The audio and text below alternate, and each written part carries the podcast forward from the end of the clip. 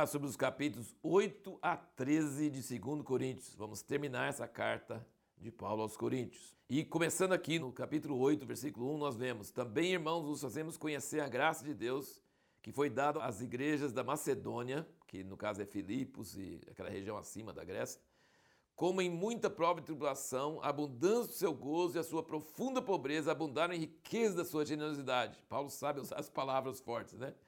Porque dou-lhes testemunho, versículo 3, de que segundo as suas posses e ainda acima das suas posses, deram voluntariamente. E o versículo 5, e não somente fizeram como nós esperávamos, mas primeiramente a si mesmos se deram ao Senhor e a nós pela vontade de Deus.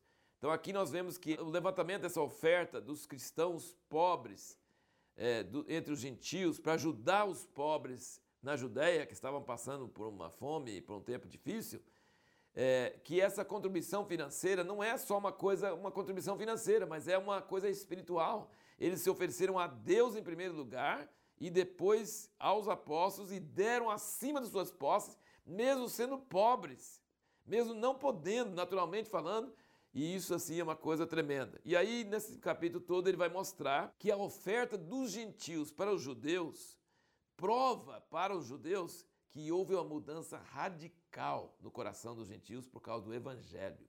O Evangelho de Jesus Cristo mudou o coração deles, que eles podiam ajudar pessoas que eles não conheciam. Não tinha avião como nós temos hoje, era longe, era poucas pessoas que conseguiam viajar como Paulo, ir para essas regiões, ir e voltar, era bem desgastante, meios de transporte difíceis. E eles não conheciam e davam sacrificialmente voluntariamente. Ele diz que não deve dar do que não tem, mas deve dar o que tem, e deve preparar e deve juntar. E ele diz que essa oferta vai fazer com que os judeus cristãos lá na Judéia vão pensar: puxa, o evangelho chegou lá e mudou os irmãos tanto que eles estão mandando uma ajuda para nós é, voluntariamente, financeiramente. Isso que é uma mudança.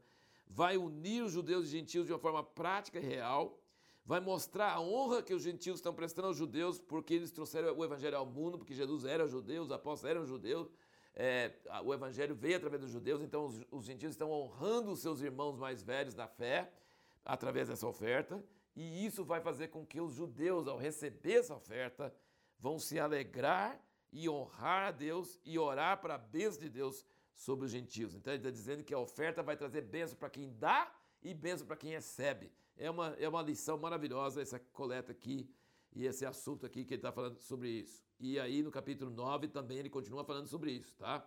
Então são dois capítulos que te trazem bastante edificação sobre a questão de dar e de receber ofertas. Muito interessante.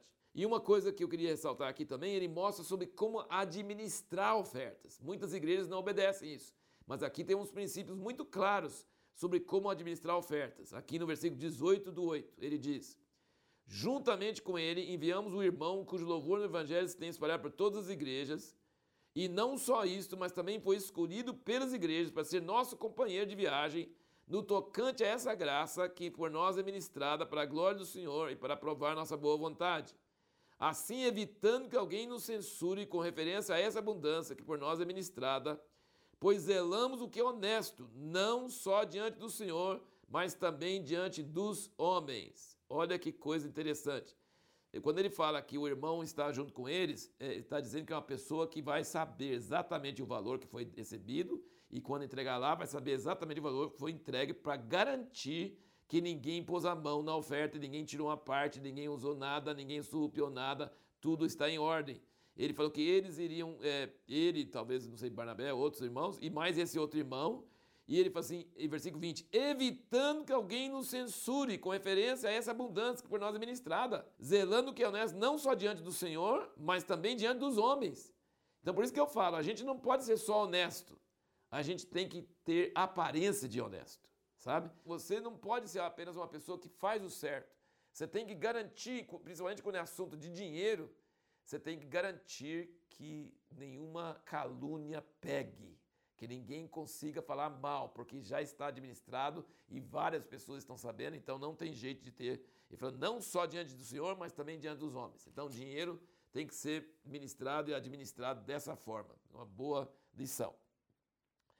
E agora nós chegamos no capítulo 10 em diante, E olha como é que ele começa. Ora, eu mesmo, Paulo, vos rogo pela mansidão e benignidade de Cristo. Então, assim, ele está falando, Paulo, fica calminho, mansidão, humildade de Cristo. Só que ele vai lascar a lei em cima deles.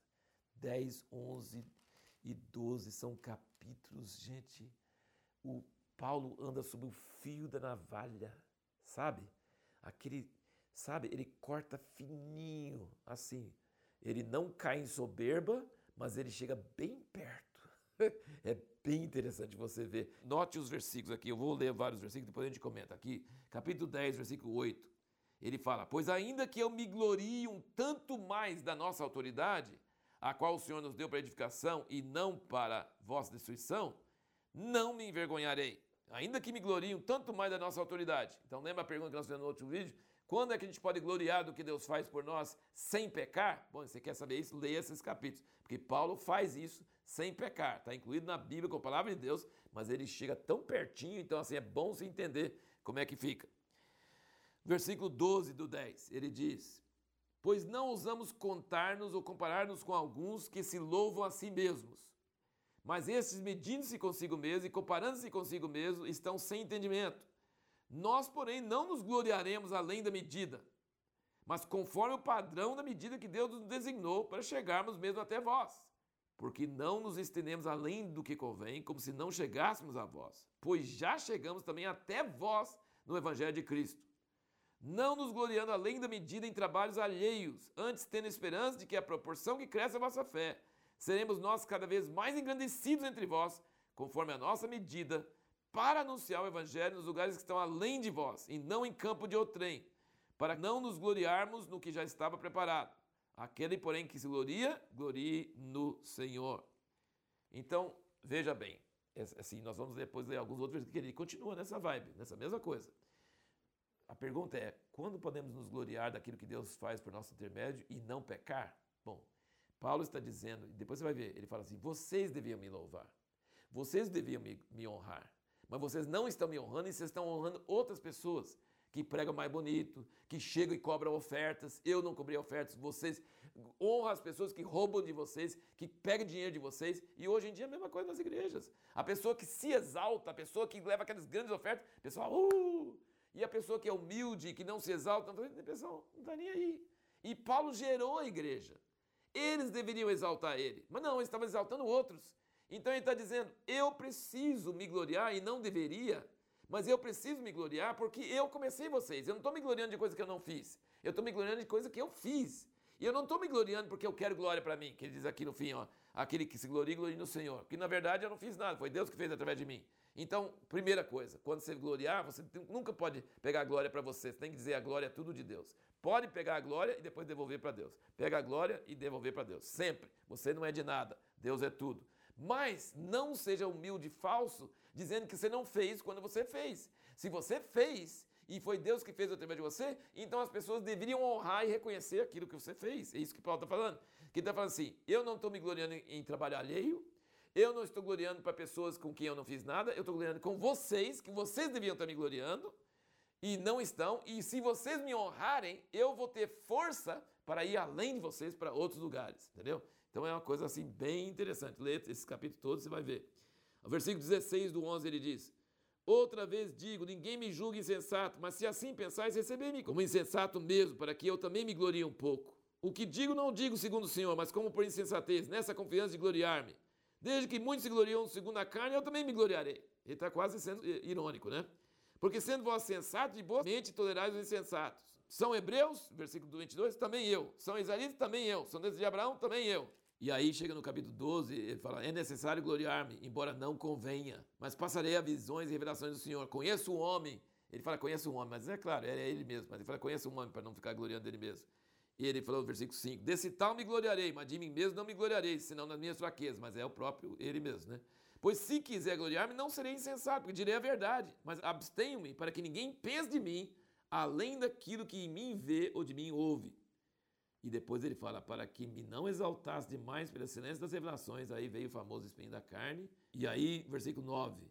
Ele me disse: Minha graça te basta, porque o meu poder se aperfeiçoa na fraqueza. Por isso, de boa vontade, antes me gloriarei nas minhas fraquezas a fim de que repouse sobre mim o poder de Deus.